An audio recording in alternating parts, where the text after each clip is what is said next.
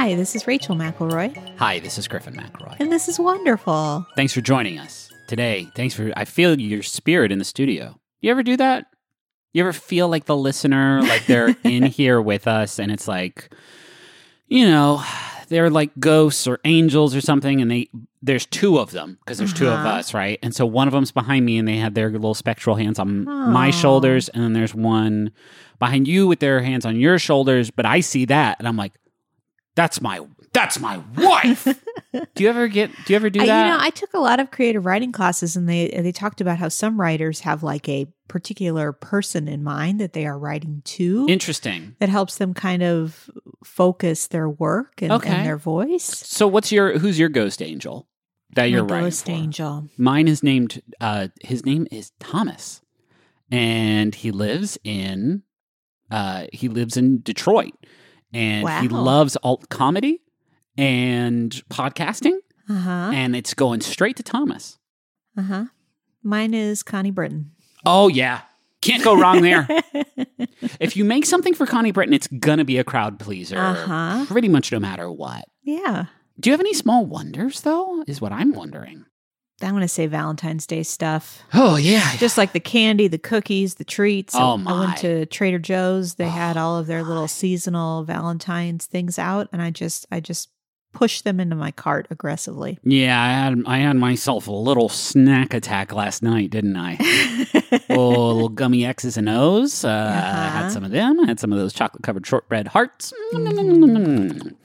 Good stuff, good stuff. I know that it is basically the same thing I could buy year-round, but when it is in a little seasonal shape, I'm just like, well, that has to belong to me now. Right, yeah. Yeah. Uh, we just started, I'll say Ozark. We started watching Ozark. It's not our kind of show. You, uh, It's it's it's very bleak. yeah. Oppressively bleak, I would argue. Yeah, um, we're only in the first season, so it may get worse. You it know, probably will. It's like Breaking Bad, but l- like less fun.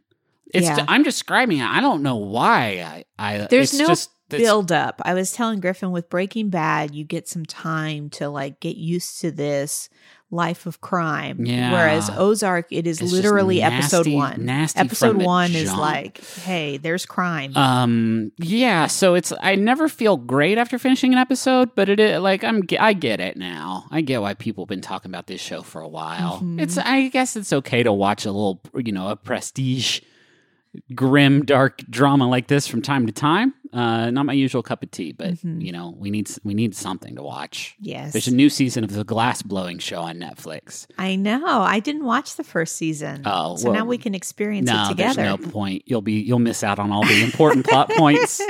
Um, I think I go first this week. Great. I prepped this first subject without realizing that it is very kind of similar to a subject that I brought uh, last week when I talked about trading card games and Pokemon and stuff like that. Um, but I saw an article pop up uh, about this thing, and it's not so much the thing I like as the the concept of the thing, and it is the concept of Beanie Babies and the investment. And listen, this is not I do I do not want to judge the people who got got uh, snookered into the the Beanie Baby habit. Because there, but for the grace of God, went I. Um, this feels like like a real pivotal moment in our relationship for a lot of reasons. Okay, but largely because I don't think of you as much of a collector. Are you really, babe? You don't think of me as much. As, should I open my closet door for you, where I have all my yeah, dark I guess collections? You're not you're not regularly on the eBay. No, you don't have a bunch of doodads that are like spilling out into all the rooms of our house. Like no, I, I keep think, them neatly organized in my office closet.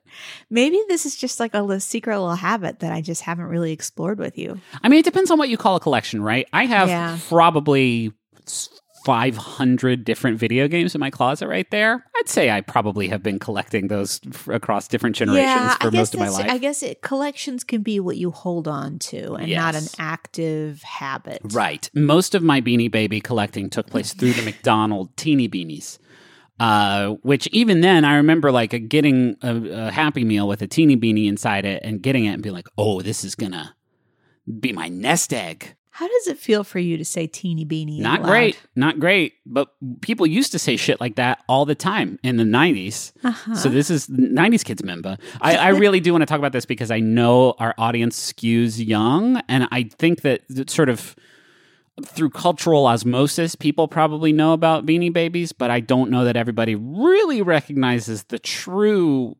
depths of depravity that people went through to get their hands on these on these little guys. Um, if you don't know, Beanie Babies were these little, wildly understuffed kind of rag dolls that looked like different animals with different sort of colorful cloth exteriors that were stuffed with these tiny little, what were yeah. they, like P V C, like little beads. Yeah, um, like like a beanbag. I mean, stuffed in the way that a beanbag is, so it's kind of floppy. Yeah, they were not they were not very full, which some folks took as a, a knock on the quality of the Beanie Baby line. Uh, Ty Warner, who created Beanie Babies uh, and was the, the titular founder of Ty Incorporated, the company that made wow. Beanie Babies, uh, they he, he said that understuffing them like that made them look, quote, real.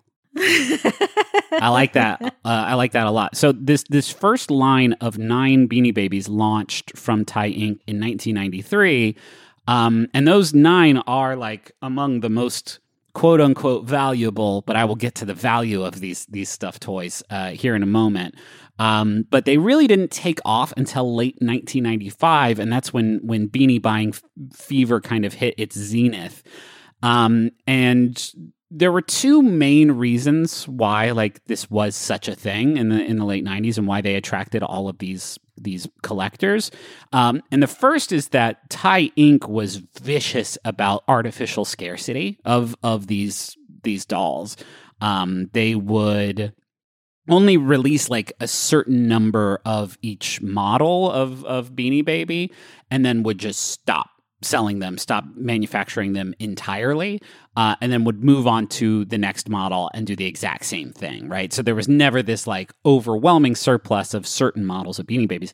They also all had these tags on them, uh, and the tags would have uh, the birthday for the Beanie Baby and a little poem for the Beanie Baby. Yeah. And because the speed with which they were manufacturing these, there were a lot of typos on those tags. So if you had one oh my gosh. from like a limited set with a typo tag or some, you know, rare tag, then the value of it sort of multiplied, right?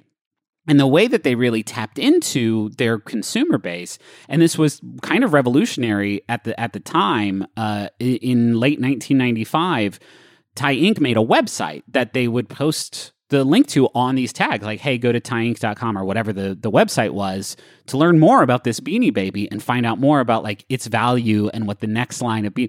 And they were really the first ones to like interact with customers through their website, which seems like every that's the only reason websites exist now. Yeah. But in nineteen ninety-five, like nobody was really doing it like that. Yeah, it's true. Um, and so, you know, you had this this uh, market of artificial scarcity, and then this website for information for co- collectors to go and like learn all about their shit. And because of that, like nineteen ninety-five to nineteen ninety-eight, like Beanie Babies were like buck wild, and people were buying them and seeking them out. Uh, eBay uh, during this period, like ten percent of all sales on eBay were Beanie Babies, of people who would like find them and then flip them for for a profit, uh, and sell them to collectors in these like, you know, big clear plastic uh, resin boxes that were hermetically sealed and would be a down payment on a house in the future. Um, certain dolls that were very, very uh, uh, valuable. Again, I put that in quotes, the Princess Diana Beanie Baby. Yeah, I was going to bring that up. That is that is where I remember like realizing like, oh, this is a kind of a weird thing. Yeah, um, they made a limited run. That I think they made, they sent like twelve dolls each to vendors. So each vendor would only have a run of twelve dolls. And then of that run, there was a first printing that had a like misprint on the tag. And so in twenty seventeen, it was the twentieth anniversary. They released this doll in nineteen ninety-seven, twentieth anniversary. These dolls started to show up again on these different websites of people selling them for like sixty thousand dollars. Oh my gosh. Uh, one, I think, sold it for like half a million dollars in like this, this pristine box. And as far as anyone can tell, none of those ever sold, because the cruel joke of Beanie Babies is that they aren't really worth anything. You can buy one of those Princess Beanie Babies on eBay for like, I saw one for like fifteen bucks. I wow. saw one for like at the max, like in its like r- ultra rare form, like a hundred bucks on eBay. Yeah. Um, and so there is, there is no value to the Beanie Baby. And is that, is that a cruel twist of fate for people who, you know, sunk some cash into this, hoping that one day it would, they'd be able to turn around and sell this understuffed Princess Diana bear for, you know, sixty thousand dollars. You're really big on this understuffed thing. This, like, this is, it's what, a shit. It's this a is what really gets to you. It's not a good. I, I had some. They did a lot of licensed Beanie Babies in sort of late Beanie Baby era, yeah. in like ninety-nine. I think they, I think they did Pokemon. I definitely had like that kind of thing, yeah. uh, of of like a Vulpix or whatever. Uh, but the idea of people saying these little, these tiny little ragdoll toys, I have to, I have, I, it is my, I've been put on this earth to buy them. And then one day I will become a very rich person. And then like now in twenty twenty-one, we have the context of looking back and saying like, those were bad stuffed animals. Of course they were never going to be worth anything, but there was this, there was this thing. And I feel like it's a common thing for collectors, like baseball yeah. cards, uh, Pokemon cards, certainly, although uh, Pokemon cards have bucked the, the the curve because some of those are extremely valuable still these days. Beanie Babies never really got over the hump of being an actual worthwhile investment. Yeah, I mean, it's, you know, it's it's primarily a children's toy, and and typically that is not, you know, where one really makes their money. No. You know, on Antiques Roadshow, it, I feel like it's it's more rare that you see a stuffed animal as like a, will you appraise this right. item? Our first hint should have been when they started giving them away in Happy Meals, is that these items would never be particularly valuable. Yeah, you say that, but McDonald's toys, I don't know. There's like something about it. Like they're, I mean, people will get the set and they will sell it. I mean, yeah. not for a lot of money, but... No. There's there's something about like a set and and a number and a limited time release that it, you you still kind of think, well, I mean, if nobody else can get it after this time window, then maybe it is maybe valuable. Maybe it is valuable. But then you think that there's five million people saying the exact same thing, and maybe it's not. I it's it's not to. I don't want to poke fun at people who get bought into, you know, not get rich quick schemes, but investment schemes like this. But I do want to say that, like, building your your your hopes, building building your uh, like sort of investment portfolio around these poorly stuffed bears is like, as far as hopes go, like pretty delightful to me. There, there is a suggestion in the way you're phrasing this that if only they had been stuffed a little more, you could no, buy no. into. No, if they'd been stuffed more, then nobody would have ever given a shit about these guys. Um, I mean, it's just like gambling, right? Like, like there are opportunities to potentially make money. Right. And you, if you enjoy it, you know, you go for it. Right. You know, I, I don't see a whole lot of difference between this and like people who, you know, bet on horse races. No, I mean, I, I, I, again, held on to Pokemon cards for a very long time thinking that they would be worth some money. And then it was worth some money. Yeah. And today would be worth much more money. So like... Yeah, no, it, it, sliding doors, man. The, the Princess Diana doll could be worth a billion dollars in some world, how just not strange, this one. How strange for, for somebody yeah. to pass from this earth and be brought back in a stuffed bear. Right, that people then go out and seek out thinking it'll be worth millions of dollars someday. Yes, it's a strange, a strange twist of fate. I don't know much about Princess Diana, but that doesn't seem... like it was sort of her vibe yeah. necessarily. How did they decide on the animal, I wonder? Yeah, I don't know. I don't know if she was a big bear person. I don't know either. Again, I know very little about Princess Diana, and I, I'm sorry for that. I just don't. I just don't know. I know lots of other stuff. What's your What's your first thing? So I don't typically take requests on this show. I yeah, usually, that's wild.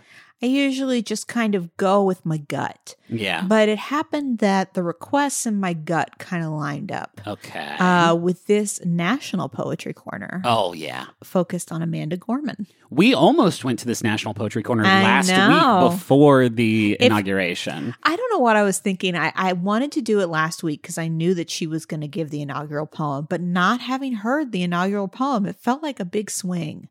Not that she was going to come out and like, really. My name's Amanda Gorman, and I'm here to say that I love democracy yeah. in a major way. No, I don't think anybody assumed. I didn't think she was going to, like, you know, put up an airball. But I also felt like, I mean, she's very young. She's twenty-two. Yeah. There is not a lot to pull from.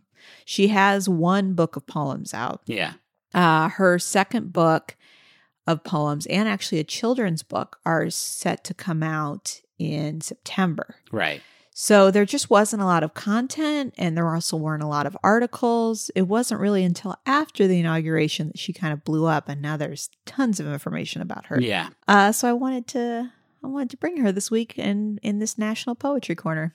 I just watched it this morning. I, I, I talked to you about this, that I didn't watch the inauguration yeah. because of just sort of general, you know, political anxiety yeah, of and, course. uh, you know, skepticism, I would say, in yeah. general of, of of what's happening right now. But it seems sort of inarguably fan, fanta- uh, inarguably uplifting. Like, yeah. her, everything, everything else aside of like what what the new administration like might mean from a, you know, practical standpoint. Like, putting all that aside, like, it was a fucking great poem and a really, really genuinely powerful moment. Yeah, and I this is an easy thing to track down right now if you want to go look. Uh, the poem she wrote specifically for the inauguration was called The Hill We Climb, uh, and you can find a lot of videos of it. Watch the full thing. It's like five yeah. minutes long. Um, I, I excerpted some, some particularly uh, powerful little lines, images yeah. that I'm going to share. But yeah, if you want to see the whole thing in its entirety, which I recommend you do, you can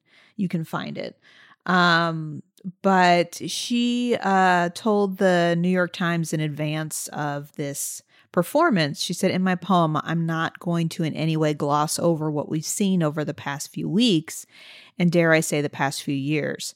But what I really aspire to do in the poem is to be able to use my words to envision a way in which our country can still come together and can still heal," which I think is what made it so powerful for people. Yeah, I, there was nothing about her poem that I found to be like, you know, too uh, too optimistic, too sunshiny. You know, she's very yeah, no, absolutely straightforward. Like, part of being America is is going through some really terrible stuff. Like, yeah. democracy at its core is people kind of fighting for what they want, and there's been a lot of that lately, and it has been kind of gross.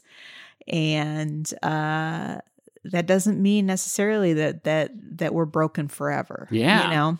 Do you have the line, the, the one that stood out to me and I saw people talking about it is the being American is yeah. more than the uh, pride we inherit. It's yeah. the it's the past we step into and how we repair it. That's exactly it's fucking it. Fucking incre- That's that, exactly I heard it. that line once this morning and like yeah. it stuck with me that hard. Yeah, I actually, I, I would plan to include that one so because I found incredible. it so powerful. She went from, and this is this is kind of like a an arbitrary measurement, but it kind of communicates the impact. She went from seven thousand Twitter followers to one point four million. yeah. um, and it, it was powerful for me, like, just to see all these people on Twitter. I mean, obviously there was a range. They're like, oh, there were a lot of people that were like, that is an incredible poem. And then there were people like, she should be president. Yeah. Like, it was, but like, no matter what, it was like a bunch of people like hearing somebody read a poem and feeling like so moved by it. And it was just like on this national stage. Uh, and it just, particularly on Twitter, it was just surreal to just see all these people like, I love this poem. And it was like, this doesn't happen on Twitter. Yeah. So it's, I was telling Griffin, there's there were parts of it that reminded me a lot of like performance, like slam poetry, particularly with like the wordplay and the and the rhythm of it. And so I just wanted to read a little, and her body, but not body section. language, like her like actual hand, hand yeah, the like and, gesticulation, yeah, yeah. Like, yeah, it felt very performance poetry focused. Uh, okay, so here here's the part I wanted to read. We've braved the belly of the beast. We've learned that quiet isn't always peace, and the norms and notions of what just is isn't always justice. And yet the dawn is ours before we knew it. Somehow we do it. Somehow we've weathered and witnessed a nation that isn't broken, but simply unfinished. So, isn't that incredible? Like that, that reminds me a lot of like, you know, when I was in Chicago going to these like performance poetry like events and feeling like kind of like, oh, okay, I know how this works. Like there's a formula to performance poetry and there's a rhythm and you just kind of have to find words that fit in that rhythm. But that kind of like uh, focus on just like the meaning of word and like the the meter of it and and the message behind it is just incredible. Yeah, it's like an uh, it, it was this like very, very beautiful and poignant like outline of the tremendous amount of work that is that is still that is still required and the tremendous amount of like accountability that like everybody needs to hold themselves to. Yeah. And seeing that in like an inauguration, uh, which is typically a little bit more sort of like straightforward, optimistic, like here come, here comes the, here come the good days. Yeah. Not that that poem wasn't saying that, but as much as it was saying like, we, you gotta, you have to work for those good days. And my God, there is so much to do. Yeah. Yeah. And, and you know, that there is optimism to be found in that work, right? You know, that it is hard and that it is obviously not the circumstance you want to be in, but that it is just part of what being like a good citizen yeah. can be. Um, so she is the first National Youth Poet Laureate. Obviously, there's been poet laureates for a long time now, but yeah. she is the first National Youth Poet Laureate, uh, and she's been that since twenty seventeen. She went to Harvard, uh, and that is when she became a National Youth Poet Laureate. Uh, and her first book came out in twenty fifteen. Um, when she was seventeen years old? If I'm doing that, or six, how old was she in twenty seventeen? How long ago was that? That was four, four years. years ago. So she was eighteen. Yeah. Whew. Yeah. Uh, she has started uh, a organization called One Pen One Page, which provides free creative writing programs for underserved youth. Cool. Yeah. I, I, I don't know exactly. I, you know, there's, it's still kind of new. We're still finding things out about her. So yeah. It is hard for me to really know like how she has made all of this happen. The, the thing that got a lot of attention uh, is that she had a speech impediment. And a lot of reason that got attention was because Joe Biden also oh, yeah. he has a had a, stutter. a stuttering issue. Uh, and so she has an auditory disorder that makes her hear and process information differently from other people. Uh, and she was still struggling that while in college. She said that like particularly letters like R were still difficult for her and that she, in order to kind of become better at her pronunciation, Uh, started learning all of the lyrics to Hamilton. Oh, okay. Which is kind of the connection. And people have noticed that there were some references to Hamilton in her inaugural yeah. poem. But uh, other than that, it's hard to kind of find information. She's born and raised in Los Angeles. Uh, she has a twin sister. Uh, her mom is a middle school English teacher.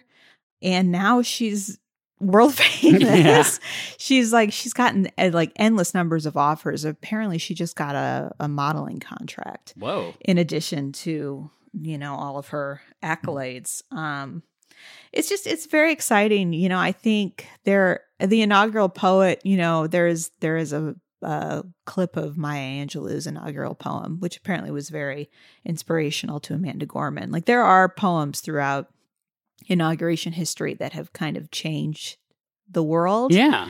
Uh, and I think this is one of them. It's an important thing to, not to talk about like the priorities of recovering from COVID nineteen, because this is, is, you know, there's so much. Uh, but I have a lot of friends who are essentially like displaced uh, theater workers and, and performing artists and stuff like that.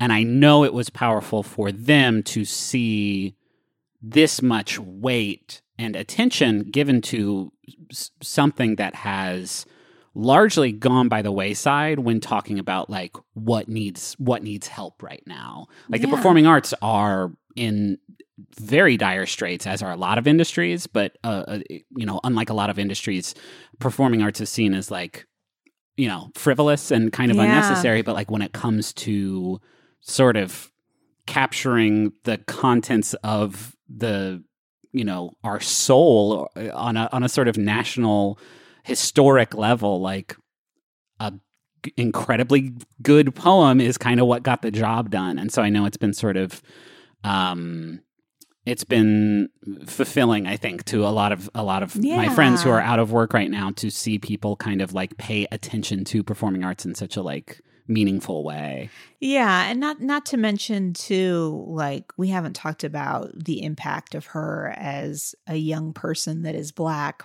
performing a poem. Yeah, at a presidential inauguration, like uh, the idea that that could inspire just a whole new generation of young Black writers is really yeah is really cool. That's rad. Um, hey, can I steal you away? Yes, thank you.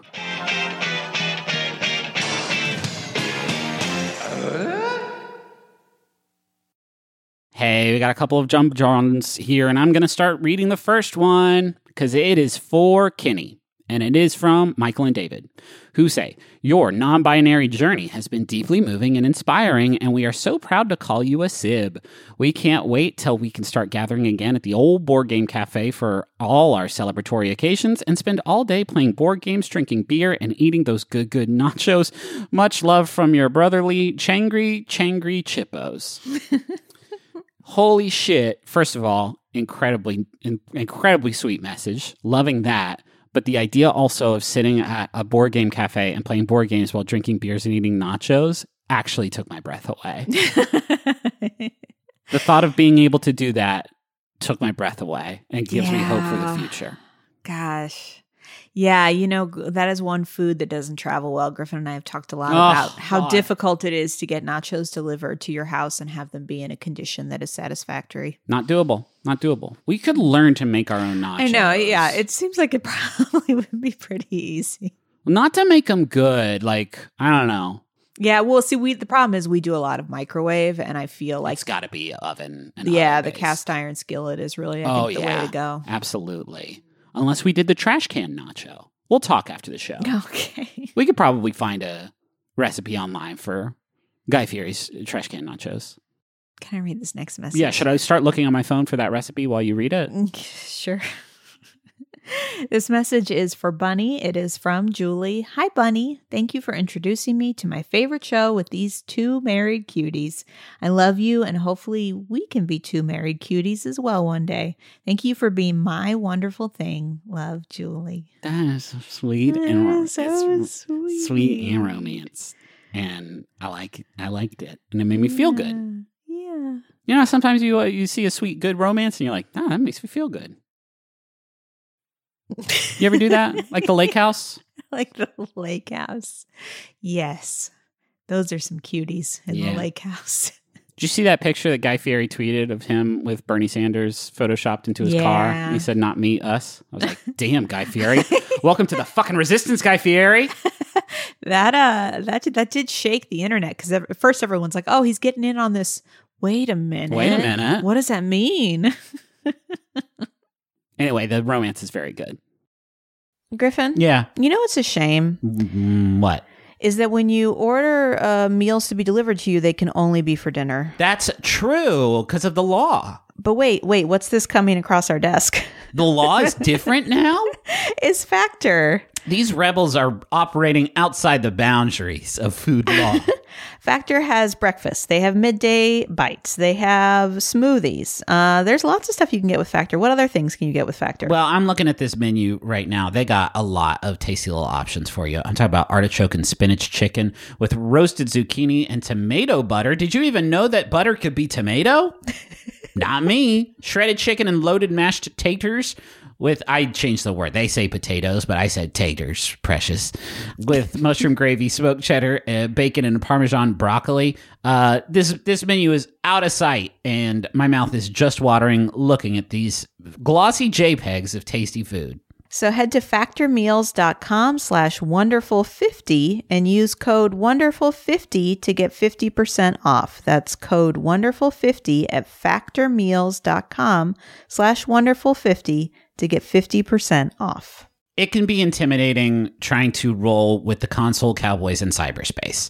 Um, there's always the worry that maybe they know something that you don't vis-a-vis um, website design or website functionality, and you think, I could never be that. I could never be among their illustrious ranks. Griffin, if I wanted to build a website where I ranked my favorite episodes of Ghost Rider, would I be able to do that? Well, first of all, it would be the same list as everybody else's with the Julia Stiles episode at the top. But yes, you can do that with Squarespace. It's the all-in-one platform for building your brand and growing your business online. Every Squarespace website and online store comes with a suite of integrated features and useful guides that help maximize prominence among search results. Do you want to have special functionality, like maybe a members-only V I P club section of your website? You can do that. Do you want to sell stuff? Yeah, you can do that too. Do you want to have an online scheduler so that people, you can you can sell Uh, your time? Yeah, you can do that also. Anything is possible. That's um th- for the commercial, the Super Bowl commercial they had. That was my voice yelling, "Anything is possible." In the wow. Background. Yeah, not a lot of people know that. Hey, head to squarespace.com slash wonderfulpod for a free trial. And when you're ready to launch, use offer code wonderfulpod to save ten percent off your first purchase of a website or domain. I'm going first. It's me, Jackie Caeser. Man, she's always this bossy. Uh, hi, I'm Lori Kilt-Martin. Uh, we're a bunch of stand-up comics, and uh, we've been doing comedy like sixty years total, both of us, but we look amazing. And uh, working out. We drop every Monday on Max Fun, and it's called The Jackie and Lori Show, and you could listen to it and learn about comedy and learn about anger management and all the things. And Jackie is married but childless, and I'm unmarried but childful. So together we make one complete woman. Is that just where that one's going to end? Yeah, yeah. And we try to make Kyle laugh just like that and say, oh my God, every episode. It's a good job. The Jackie and Lori Show, Mondays, only on Maximum Fun. My second thing is going to be fairly brief, I think. I don't know that I have a lot to say about my second thing, but uh, we went on a walk this past weekend with our son, walked by something that I realized I kind of wanted to talk about, and that thing is honeysuckle. Honeysuckle. You like honeysuckle? You sure we haven't talked about this? I, I Googled, I looked on the website, didn't see nothing about honeysuckle. Huh. On wonderful dot f y i. Feels like we have, huh? Yeah. There must have been some other sort of sweet-smelling plant that we that we talked about. It's possible that I was going to bring it and then thought, eh, there's not enough here. But well, but you didn't have this sort of keen analytical I don't have the chops. Honeysuckle sense. I don't have the chops that you do. Um, you got me. Now you got me freaked out. So I'm going to, no, there is no honeysuckle entry on the wonderful dot f y i website. All right. So if we, if, if it is a, a dupe, take it up with them. Honeysuckle.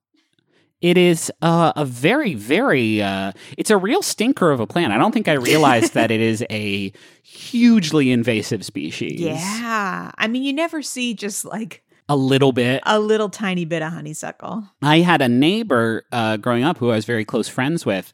And in her backyard, her like back fence was this wooden fence that was just like, l- just completely covered in honeysuckle. Yeah. And it was so deep, like this this shrub, that we like made a burrow in it, essentially, that you could kind of climb into, and we had like a little secret honeysuckle for it. Um, so like I I am not a a botanist. I am not like I don't know shit about trees or plants or anything, but I find it very exciting whenever I am walking and I recognize through scent first, like A, a plant, or I recognize like what that smell is. And honeysuckle for me is like one of those very recognizable smells. And it also is like deeply nostalgic for me.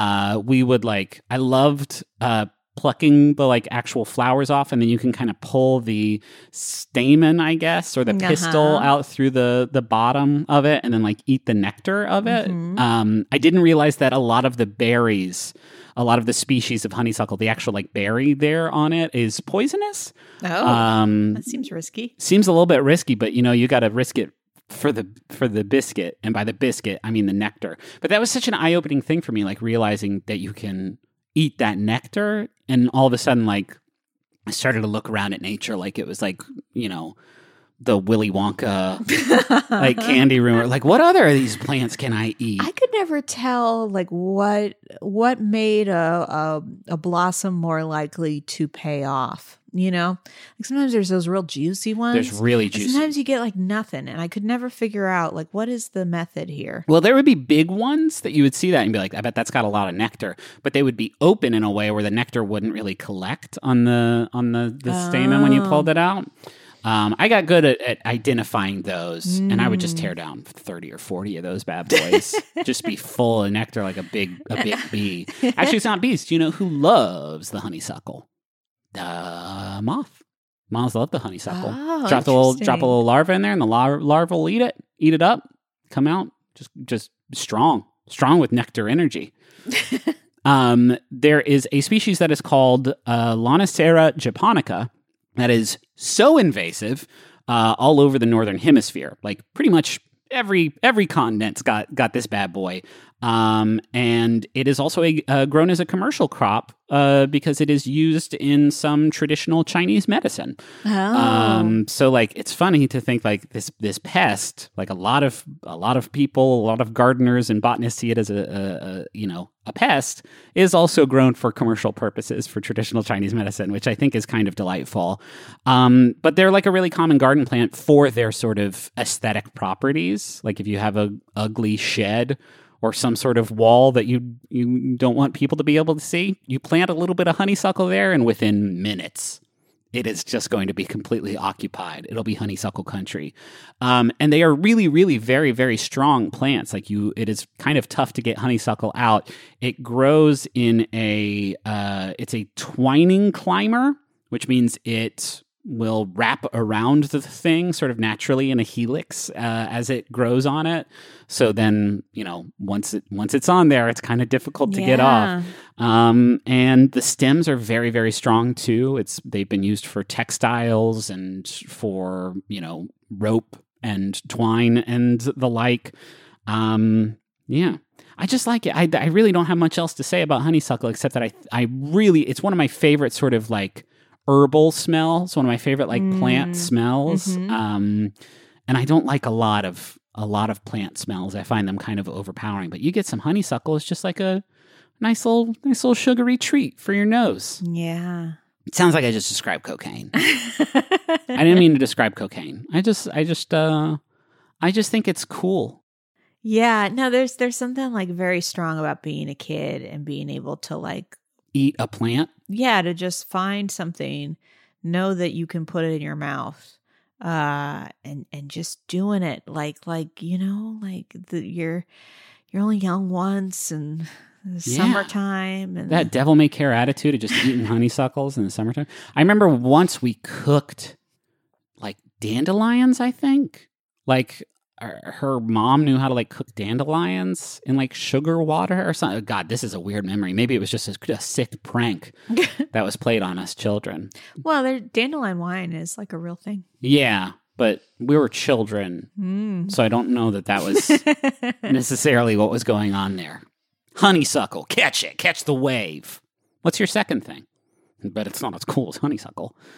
But you wouldn't have as much to talk about as I had to talk about with honeysuckle, which I think we can all agree was a pretty exhaustive, a pretty exhaustive discussion of the plant honeysuckle. My second thing, yeah, uh, which has kind of come up in other topics, but we've never really focused on animal migration. Just in general, the idea that animals go from one place to mm-hmm. the other to survive. Okay, yeah. Like we talked about the bats. Yeah, you know, um, but. All major animal groups have uh, species that migrate. Interesting. Yeah. I'm going to start whales, salmon, and a lot of birds. I think that's about it that oh. I know about. Well, uh, there's also crustaceans. Crustaceans, do you say? Mm-hmm. You know what? You didn't mention wolves. Wolves. Gosh, mm-hmm. they're always sort of roaming around, mm-hmm. huh? But only eighteen hundred of the world's ten thousand bird species migrate. Oh, okay. When I was a kid, I thought it was like all the birds. I thought pretty much every bird went ahead and left. In and I, I never, I just, I just remember like not really seeing many birds and figuring that literally every single bird had gone south and wondering what it was like to be south and to have all of the birds. Probably shitty. Just every bird. I mean, we see a little bit of that in Texas, I feel like. Like a like an increase in bird. Yeah, there's de- definitely a, a, a, a gracklepocalypse that does happen at certain times of the year. Uh, so animal migration is is defined as the long-distance movement of individual animals, usually on a seasonal basis. And it encompasses four related concepts, which include persistent straight movement, relocation of an individual on a greater scale than its normal daily activities, seasonal to and fro movement of a population between two areas, and movement leading to the redistribution of individuals within a population. Okay. So it is not uncommon within a species that n- not all individuals migrate. So it's not like you turn around and every single bird of a species is gone. It's like some of them hang back. Some of that is due to age or sex, like just depends on the circumstance. Right. I guess that makes sense. Um, but yeah, I, I just had always thought like all the geese, every every goose. Well, I mean, the geese that hang back have to be at risk, right? Like there's a yeah, reason well, why. For sure. Okay. For sure, but they, I mean, there are limited resources available, but I imagine there are still enough resources for a drastically reduced population. They gotta be cold, though. Yeah, no, I know. I'm gonna go, it's still kind of cold outside. I'm gonna go find a goose right now and take good care of them. Uh, and this this migration is like real intense for, for some animals. The caribou uh, can travel as much as three thousand miles in a year. Uh, the gray wolves uh, can go even farther. So they track a lot of these animals, scientists do, to just kind of see the distance. And they found a gray wolf that traveled four thousand five hundred miles. Wow. Yeah. I remember watching on the Kratt Brothers show that monarch butterflies, mm-hmm. the distance that they travel is equivalent to if a human being walked all the way around the earth four times. That's a, that's a pretty long journey, huh? Yeah, that's a long one. Thanks, Kratt Brothers. I just impressed my wife with some zoological knowledge. Thanks, Kratt Brothers. So I mentioned crustaceans. So there is uh, a crab called the Christmas Island red crab. I love him already. Uh, which lives on uh, Christmas Island, which is in the Indian Ocean. Is this just one crab? So far, I feel like you've been talking about just one crab called the Christmas crab. No, don't tell me any. Don't just say yes. Just say yes, Griffin. There's a Christmas crab that lives on Christmas Island. He makes Christmas wishes come true. He's got a little. He's got a little sort of uh, sleigh made out of chitin, and he right and he's got a, a dolphin with a red nose, and he goes and he give he give an octopus eight presents. I mean, that's really nice. And it's true. Just say and it's what and it's the truth. And it's just him and forty-three million of his friends, who also deliver presents. To see creatures. Okay. They all do. They work together on it. Now this is starting to make some sense. They all use their little crabs and they put together little, little tiny gifts and they hold on to them with their little pinchers. And I bet they, they crush a lot of those gifts accidentally. Though. I love you, Christmas crab. Um, well, then you would not be a fan of the yellow crazy ant. Yellow crazy ant?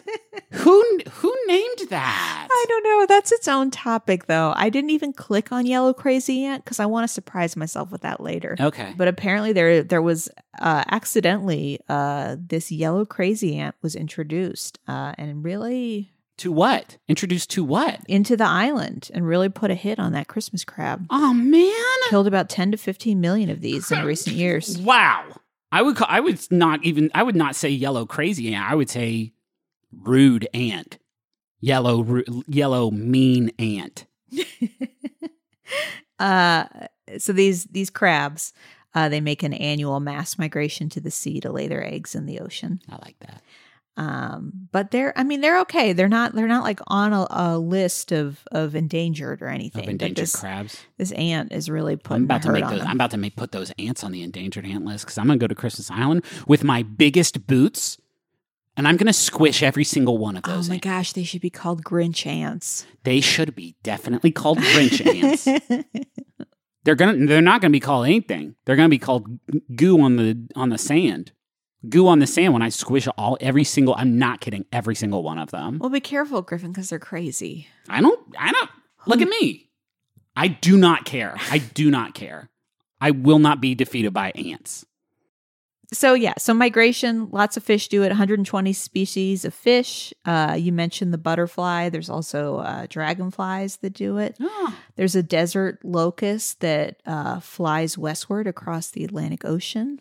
It's a thing that a lot of animals do, uh, sometimes by choice, sometimes just kind of their their whole rhythm. For example, like birds are kind of set up to like feel this like undeniable pull to to move, right? Uh, and it's just I don't know. It's just a really cool thing. I, I would I would like to have a a little summer place I go in the winter. You know, I think that's I think everybody does. Yeah, I think for some of us it's Christmas Island. Or it was. We got work to do. If we want to move to Christmas Island, we're going to have to do some stuff there that we're not going to want to talk about later. Choose yeah. some ants. Yeah. This is all I'm going to be able to think about today. What is, I think, like a giant picnic basket. And oh you just lure them all in there. That's great. Mm-hmm. Yeah. Mm-hmm. That's all. All right. Uh, do you want to know what our friends at home are talking about? Yes. Well, okay. Aaron says, uh, something I find wonderful is the smell and feel of a warm a stack of warm papers fresh from the laser printer. Ooh, that's good. That is good. My mom was uh, our uh, a secretary at our at our church that like we grew up going to, and I spent so much time like in her office, just like kicking it on a weekday when you know there was nobody to like hang out with me at home. And so I would use the Xerox printer to like, you know, copy my hand or my face or like whatever. Yeah. And the smell of that Xerox printer and like the warmth of the paper as it came out of it is like a huge like sense memory, I feel like. I got in trouble for doing that once. Oh, no. My mom taught kindergarten for years and years. And uh, I, I went in and, and tried to make some fun copies for myself. Oh, no. And the principal yelled at me. Oh, my goodness.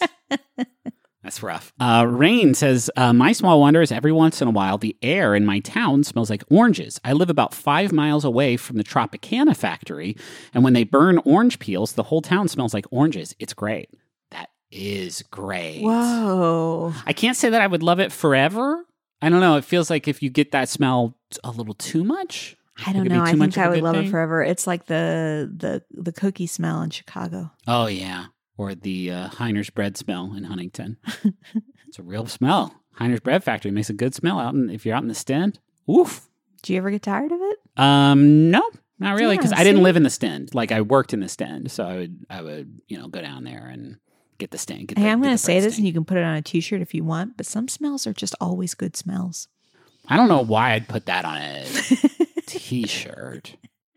Hey, thank you to Bowen and Augustus for these for our theme song, Money Won't Pay. You can find a link to that in the episode description. And thank you to Maximum Fun dot org for having us on the network. Go to Maximum Fun dot org. Check out all the great shows that they have on Maximum Fun dot org.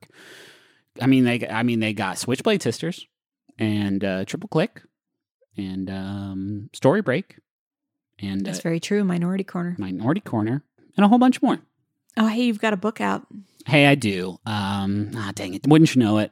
I, I regret. To, you, I regret to inform you that every time you turn around, another book has come out, written by uh, me and, and Justin and Travis.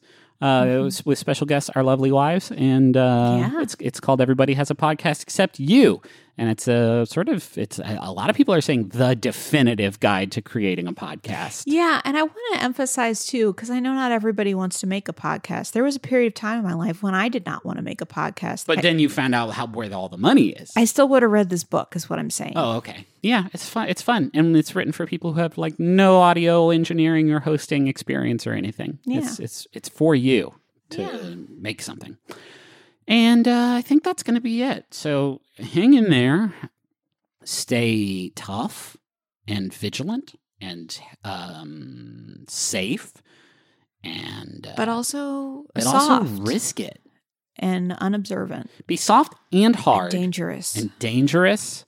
Be, I guess, everything. Just be, just be, just be. Just, ooh, that's it, that's it, that's it. Money won't pay, what can I pay? Money won't pay, what can I pay? Money won't pay, what can I pay? Money won't pay, what can I pay? Money won't pay, what can I pay?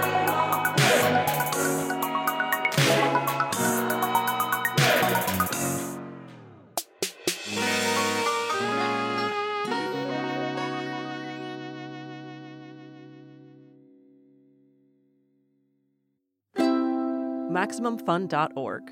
Comedy and culture. Artist owned. Audience supported.